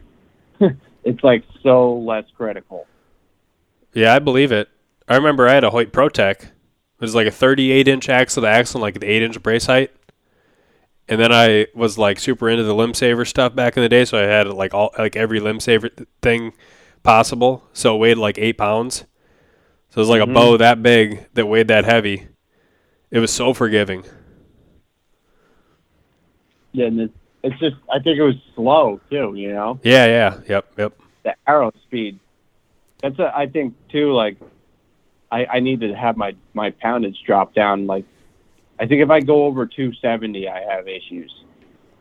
Yeah, I, I'd say for the, for me, I'm shooting 283. I think 280, 283 somewhere in there right now, and on the smaller broadheads, it's still fine, and the mechanicals is still fine, but like those bigger broadheads, I don't know Yeah. if it's uh, necessarily speed related, but like I said, there's some shots where it's like, ah, I must not have Yeah. you know executed the the shot super cleanly, and the arrow will wiggle a little bit, or I might hit Mhm. off like three inches at 40 yards but I know that that same shot would have like hit right behind the pin with a mechanical. So it's like I know that either fletching or speed is like right on the edge for those bigger fixed heads with my setup currently. Yeah, and you almost you know, it's like you're better off having a little bit slower. Yeah. But One thing I was thinking about too is when you drop the poundage, you're you're kind of changing a lot. Like you're you're changing your speed, right? But you're potentially changing your tiller if you don't back your limb bolts out exactly the same top and bottom. But then also mm-hmm. like your holding weight's changing. And I was like, I wonder if I wonder if you know, because like Mathews, you got the switch weights, so you just instead of backing your your bolts out, you have the option to put in different mods, and the different mods come in different like let off percentages.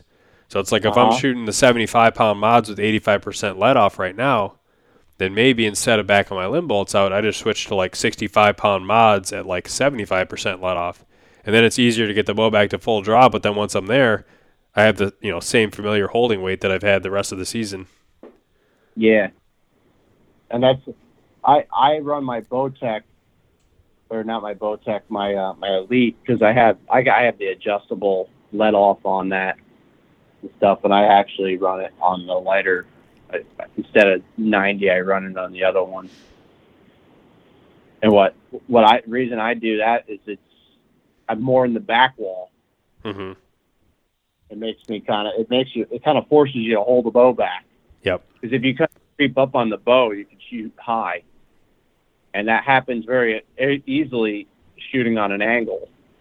You can creep, you know. So it, I like to have it so I'm yanking that thing tight.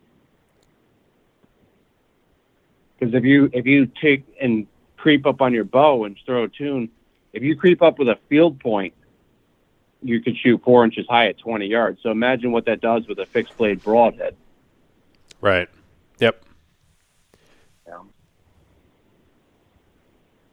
That's kind of why, like, I think they, they want you to run max draw a lot of times. It's because your cable tension, you get that stretch. That kind of you can do that with the stretch.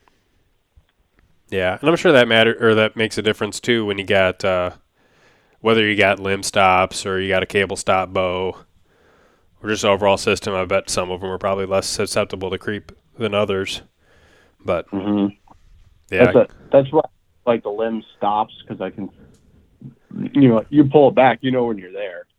The other thing too is, I mean, if you got the higher or the lower let off, and like it's forcing you to pull it, like actively engage, because otherwise it'll pull you off the back wall. I feel like that like just helps with my alignment better. Whereas if I'm mm-hmm. shooting a super high let off bow, sometimes I'll get a little, you know, a little little relaxed fun. on the back wall, and then my my elbow's not fully in line with the arrow anymore, and that'll cause my shot to to go off. Yeah, and that's why I'm I'm I, I'm completely gone from the index. I'm not even touching that thing no more, and I'm just shooting that that hex release hmm because I, I used that for a while. Then I went back to the index. I'm like, I'm gonna just keep shooting the hinge. I shoot that much better because it's it's not like a it's like an index release that operates as a hinge. You know, because it doesn't have the thumb portion on it, and it has a wrist strap. It's it's uh, Scott makes it. So you actually um, it, it rotates to fire just like every other hinge. Yep, yeah, it rotates like a like a regular Scott Longhorn. Yep. hinge. It has the same mechanical action as a Scott Longhorn, except it has a wrist strap on it and no thumb. It just has the two finger parts. So you Gotcha. basically you, you hold it like index, but instead of having this hair crisp trigger like an in, index, you have to physically work around through the moon to engage it. You know, and what I do, I just have it. I have it ran really short, so it doesn't travel very far at all. But it still makes me have to follow through a back tension every time I shoot. Yeah. Just, it kind of it kind of puts my head in the game of accuracy. And I, I found when I shoot that, like, because I use it for uh, shooting shooting target too, and I just I found it just I can shoot way better groups with that. Yeah, that makes sense. But in return, it makes me shoot a fixed blade broadhead much better. It just it makes me makes me really consistently break my releases. yeah. You know, and it kind of takes in, it puts you back into like focusing on your shot cycle. You Right. can't just like go straight into autopilot when you're shooting at a deer. You have to physically Go think about the creep yep. Yep. breaking. Yeah, I went. You know? I went. I started the season off with the index, and I, I feel like I shoot the index pretty well generally.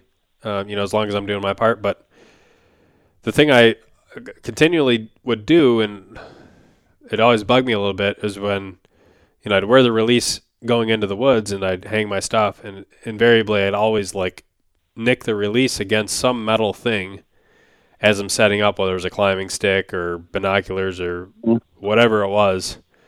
And I just hated constantly doing that to where I started taking the thing off and put it in my pocket and then I'd put it back on and it's like, well, if I'm going through all this work, why not just go back to the thumb release? So that's what I did.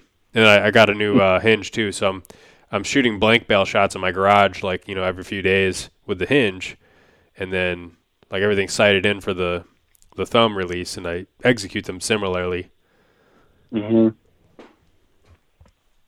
But I I always had the the I use that the Corget guide jacket. uh-huh. which is got that really like elasticy cuff on it. Yep. On the sleeves and stuff. So what I do is I always take my my re- my release on my wrist and I stuff it down in there and then pull my sleeve over it. Mm. So it's, it's contained in there when I'm climbing. Yep. And then I can then I can fiddle I can fiddle with that. But if I'm using my jacket with the tighter sleeves, which is more like the puppy jacket sleeve, then I have to take it off and stuff it in my pocket when I'm climbing a tree. Yeah. But tell you what, I've been using the Woodbury again, and I like that jacket much better. Have you tried the Solitude for comparison?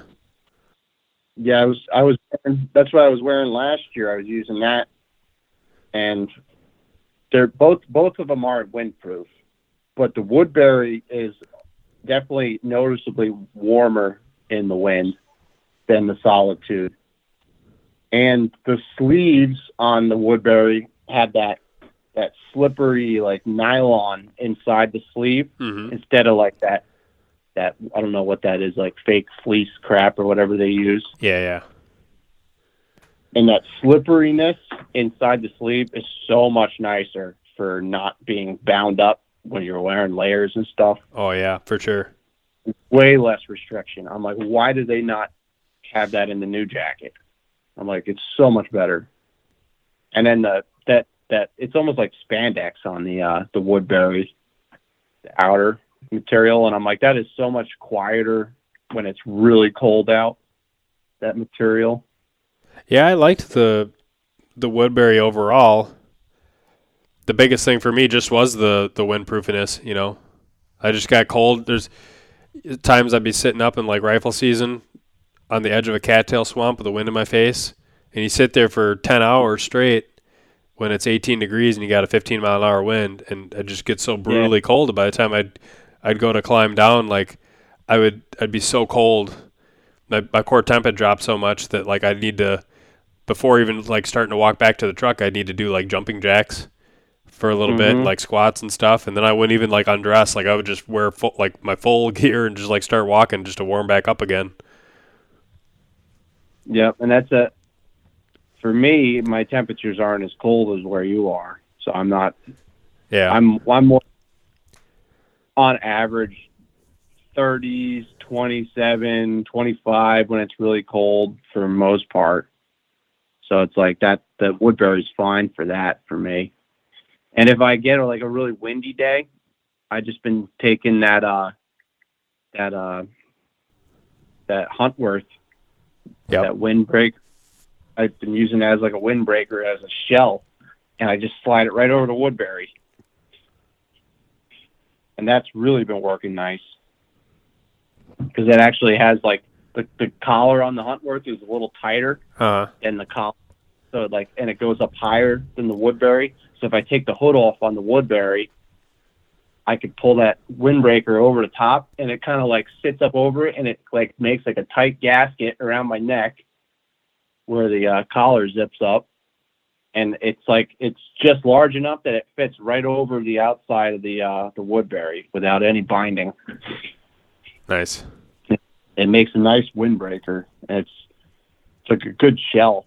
Yeah, I've been doing that kind of this year with with my. Uh, I'm actually gonna sell my Huntworth one just because I, I got too much stuff in my closet. But a, a similar one that has less insulation is like the the wind brace jacket from Scentlock. hmm I've been using that this year in kind of a similar type fashion, where you could you know throw something on underneath and then just put that as like a shell jacket over the top to cut the wind, and it has been doing you know a pretty good job for that. But there's not really any, any insulation to it. It's just a like a brushed fleece exterior and a brushed fleece interior, and it's got like a you know polyurethane laminate sandwiched in between. But and it, Yeah. it it's got enough space in it where you can layer underneath and it doesn't bind up too bad. But I do agree. I like the little slip. I like that slippery, you know, surface finish on the inside, where it's like a sleeping bag kind of. You know. Yeah, yeah. They all jackets should have that. It's just should Yeah. just come with it. I don't know why they don't, because like you said, they got the little like that grabby, like fleecy, you know, Mhm. finish. And it's like why? It's like Yeah, that's why I like the puppy jacket over the uh, everything too. I enjoy the puffy jacket because it's just a slippery, you know. Yeah. The incinerator from Sitka is, is a really good like all around. Like it's it's ultra expensive, but it's got that nice slippery finish. It's like a sleeping bag on the inside, and then you got that Gore-Tex laminate, and then a brushed polyester on the outside. It doesn't bind up at all when you draw back, but it's probably not. It's Yeah. not as quiet. It's not as And quiet as like a even Woodbury. back, but if you got to wear it when you're climbing the tree, it's so much easier to climb the tree with the slippery sleeves. You just have Yeah, more yeah. mobility. Yep, and, and with your knees too and your hips. You know, you're you're Mhm. lifting your knee up, and then if you got your pants are binding, then you can't lift your leg as easy. Yeah, and you're just like, oh, you don't even want to like climb the tree because you're like, Yeah, you don't feel like extra crap. Like, this is gonna be a pain in the butt. especially if you got if you use like you know three step aiders to get up in your tree, and you're like, why did I do this? Next year I'm buying more sticks. Yeah. I was thinking about trying that that Kuhnhartz ambush Yeah, saddle. Pla- I was looking at that. I'm like, man, that's really slick. Like that is nice. I'm like, I'm like, I make my own, and mine mine works great. But I'm like, man, that is really nice looking. I I used to have the I had the original version of the but when it back when it was Lone Wolf, the the assassin Assassin. platform. Yeah, I had one. I actually still have one. I sold. I think I sold one of them, but I still have one. I had two, or my dad and I both had one. But now I just use the now I just use the the Predators because I got I can pretty much get any of those I want. hmm Yeah, and they got the larger one. I was looking at that. My buddy bought one. Yeah, yeah. I mean the XL is is really just an upsized version of the the standard, and the Mhm. standard weighs like three pounds, and the XL weighs four. But they're they're both designed so that because like if you remember on the Lone Wolf Assassin, the original one, it was so tall where like the leveling bolt was that you couldn't really like carry it without a backpack because that leveling bolt piece would like dig into your back. So Mhm. I think the they fixed that with the the ambush, but like the Yeah, the, now it, yeah but it's back- flat flat. But then like the the XL Predator is the same way hmm where it's just flat, and then you got the just like the tapered tapered thickness. I like to do it that way with this. I just run the uh, run the sticks right on the platform and just wear that in hmm instead of having like a, a backpack to put everything in. Yeah. Well, they make a then- a pouch for it too, where it's just like a Mhm. Cordura pouch that has a whole bunch of MOLLE webbing on the back. Then you just drop the platform, and then you can, you know, use the MOLLE to attach your sticks or whatever else you want to on the back of the pack. Yeah. The only other thing too is you run in with that knee brace. You know, I don't have the knee brace on them. Mm, And yeah. I'm like, oh man, it's like it's so hard to not have that once you have it. Well, you know what? What I found is a good alternative to that. Um, that I've been playing around with it quite a bit this year. Because there'd be times where you get those just awkward trees, and it's like, man, you know, I need better knee protection than just the knee pads, or, or it's a small trunk tree, and your knees Mhm. slide off the edge. Uh, and I had built a little knee pad, um, uh, like a knee bar that I could strap to the tree. But then I also realized that if I take a a strap with an over center buckle and just have like two steps, like those Ameris steps, one on either side, Mhm. then I can just strap that to the tree above my platform. And then for me, that does a really good job of like different solution to the same problem where I can just go ahead and put my feet up on the side of the tree and I can kind of straddle the tree more or less. And then my knees aren't even really digging into the tree to begin with. But then also I have the ability to leverage off those things to get around the backside of the tree more. Hmm. And if it's a leaning tree, then what I can do, like if it's leaning forward, I can take those steps and I can mount them, you know, on the sides, but then like also higher up a little bit. And then I can stand on my platform, but then if I want to like be more comfortable and just like sit down for a little bit, I can basically put my feet up on those steps and then almost sit down onto the trunk. And then like your whole backside, like the backside of your thighs and your butt are sitting against the trunk of the tree and you're leaning back into your back band and you got your feet Mhm. kicked up on those steps. And it's like, man, you can fall asleep like that. It's so comfortable. And then if a deer comes in, you can still shoot out of that position if it's on your strong side. If it's on the weak side, you got to step back on your platform. Yeah, that's not too bad. I'm always I'm like thinking I'm always thinking about like something different, and then I just kind of go back to the original. Because like I, I went on the I was using the tree stand for a while this year. I hunted at the beginning of the year with the tree stand again, and then I'm like, man, I'm like, this is so nice and comfortable to just sit on a seat in a tree stand and relax and stuff. But then like I get into some situations where I'm just like, man, it'd just be nice to have a saddle and I could just swing around the tree instead of having to. Right. Like, kind of limited, like once you're in a tree stand, if you got like a limby tree, to get like around a, a limb or something to shoot. Where if I'm in the saddle, I could just push out real hard and get around the limb and make make a shot. It's almost like if you if you had the ability to pre-scout everything, you could take notes on your app and be like, okay, this tree is a ring of steps tree. This tree is a platform tree. This, you know, you can you can this is a ground setup and you could have that all kind of pre-planned. But even then it's still like pretty hard unless you know exactly where you're going to go on a given day.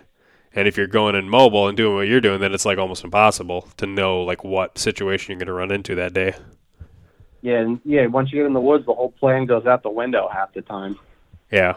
So it's like, it's like, oh man, like, well, that's not going to work now.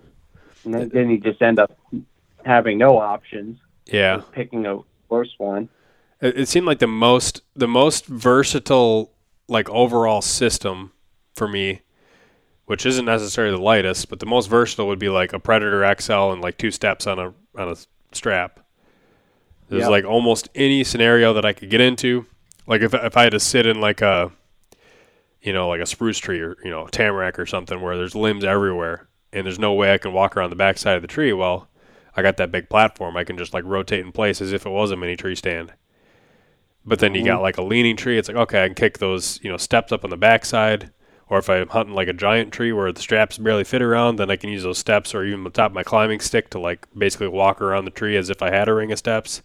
So it's like basically any scenario I ran into, like even though I was carrying a little bit more weight, the versatility allowed me to set up and not feel like I was at a disadvantage.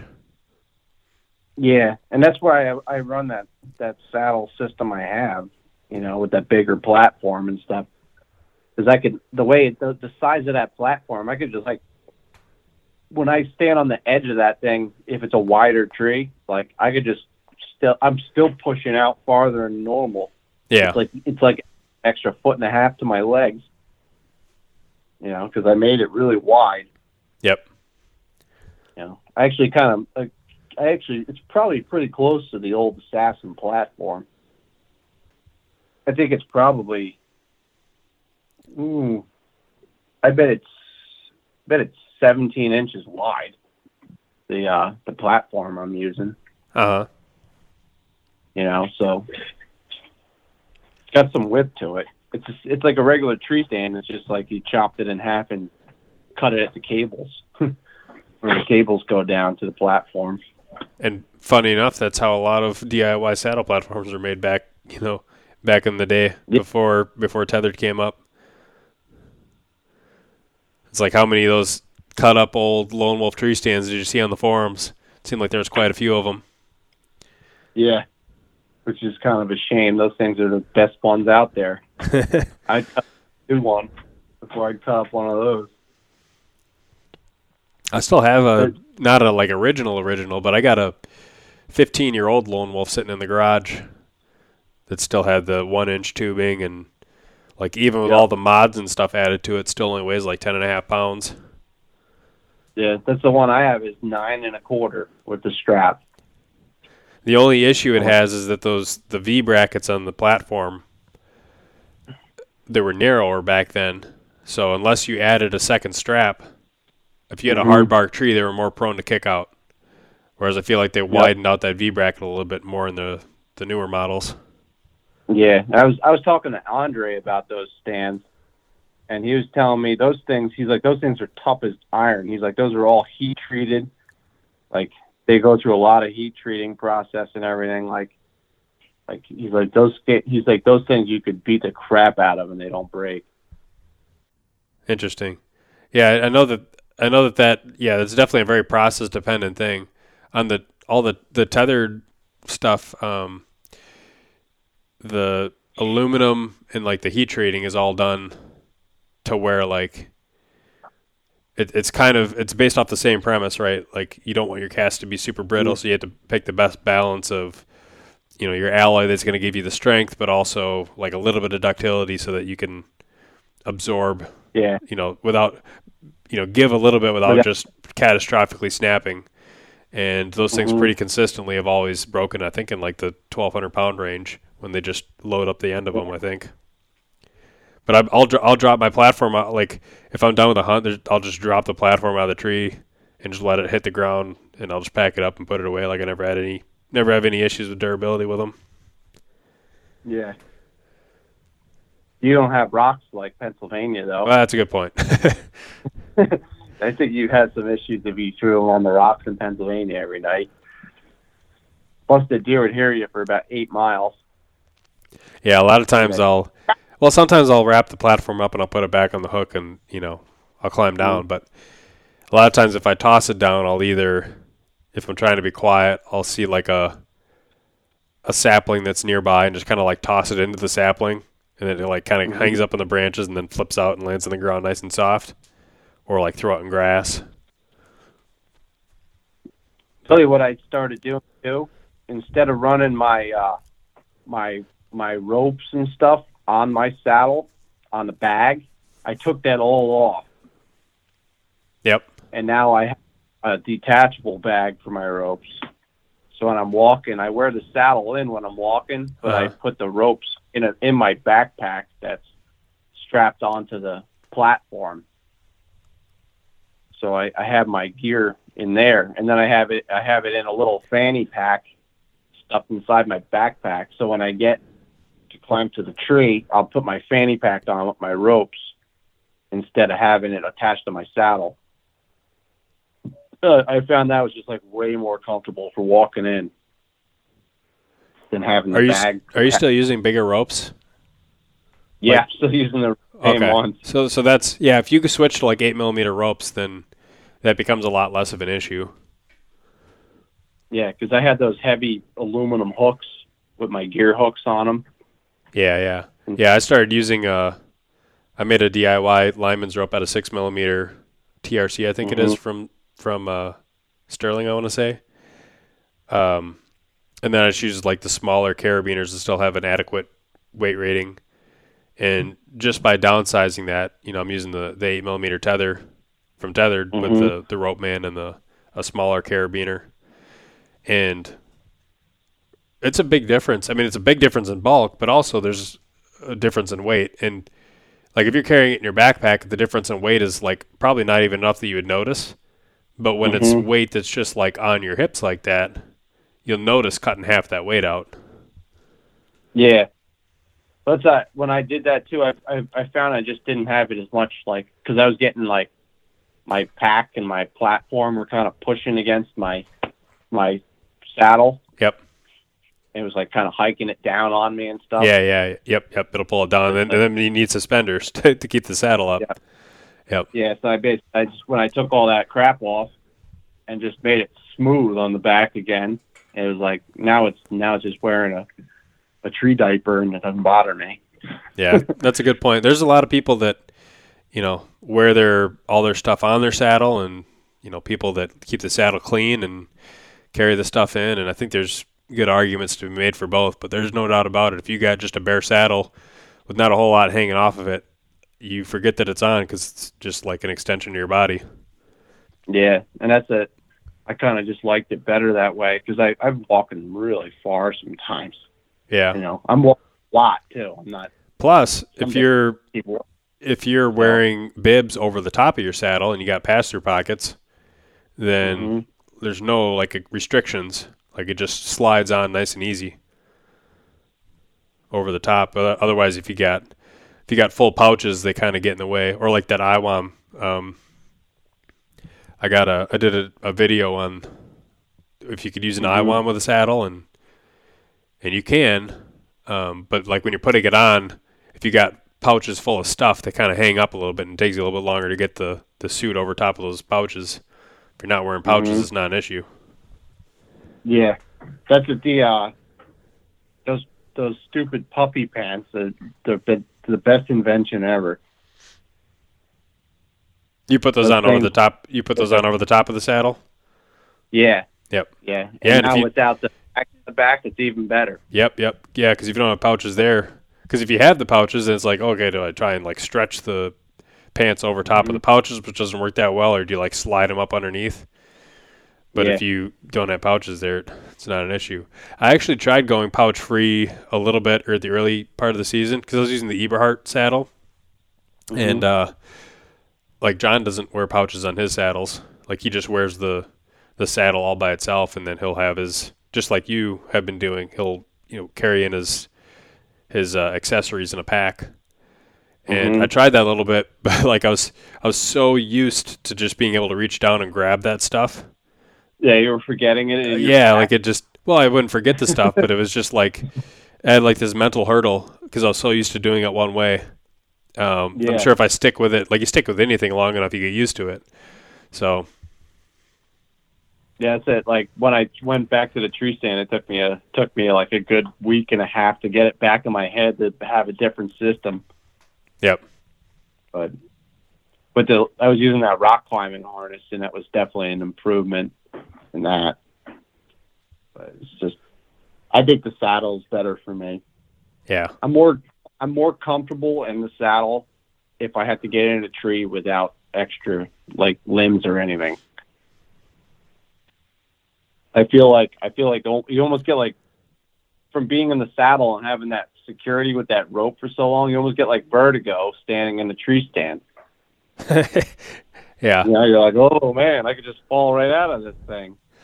yeah. I've, I've talked to I've talked. It's funny. I've talked to people that said the same thing, and I haven't I haven't had a stand for a while, but I, I definitely had that feeling when I'd go back and forth between the two, to where when I was hunting out of a stand again, I would I would have that safety harness hiked up so high on the tree to where like if I was sitting down it was almost tight. Because then if I leaned a little bit, like I could feel the tension there and that gave me more more comfort. Um, Yeah, and, yeah, and it, it was like I was some situations like I would want to go high, but I just wouldn't go high because I wouldn't feel comfortable. right. You know, I'm like, I'm like, yeah, this is probably dumb. So I'm like, I'm gonna get back in the saddle. And then I killed my bucks. I killed the the, the one buck this year. I killed him at 21 feet, and then the other buck I shot that thing at I was eight feet off the ground. So sometimes it doesn't matter, but sometimes it does, I guess. Yep. That's that like that big buck that came down out of that bowl that I missed this year. I'm like, man, I'm like, I was set up like, think I was six feet off the ground in a walnut tree. Like it was like it was a good place to hide, but I was like, man, I'm like, if I was in a saddle and I was up higher for that for that instance, I was like, man, I pr- I could have hid behind it because I, I didn't have any good concealment to set up with the tree stand Yeah. you know, with with the platform. I'm like, man, if I had a saddle in that situation, I could have came up the back of the tree and felt like I, I would have had concealment from that deer because he came in so freaking close, and like the way the way he came in, it was like he got so close to me. I was like worried it was just gonna catch my wind and blow out. So it caused caught caused me to kind of put myself in a position of shot that I really didn't want to take, but I kind of was like, I got to take this one you know, and I'm like, man, if I was in the saddle, I could have just kind of leaned out and let that sucker go right underneath me, and I could have swung around and shot, you know. And with the tree stand, it wasn't going to work that way, Right. you know. I'm like, I'm like, that one kind of screwed me. I'm like, I think I probably could have been better off with the saddle on that deer. You know, because that that was a bad one. I, that was like embarrassing to even miss that deer. Like I, I, don't- still haunting me. You know, it was like a hundred. It was probably a hundred sixty, hundred seventy inch ten pointer. Know, big buck. And then I missed him at like ten yards. I'm like, how did I even do this? I'm like, I don't even understand how I missed this deer. Like, it was incredibly stupid that I missed them. That one might have not been a mechanical issue. Because at that range, I don't think it would have been mechanically po- possible to be off far enough. I think I, Right. I just straight up, I just straight up blew it. You know, it was like monster buck. It would have been the biggest buck I ever killed. But I'm gonna try to get him this winter because I just found out that nobody shot him. There you go. So, because I, I was like, I'm like, I was like praying he was going to make it through this week, because this week was gun season, you know. And I didn't hear of anybody getting them. I called up, I called up the game warden even, because like he usually knows everything because he lives right down the road from where the deer, deer is. I'm like, did anybody shoot that big giant ten pointer over there? He's like, not that I know of. I'm like, well, if you don't know of it, I don't think it's dead because that that deer would have been somebody would have said something about that deer.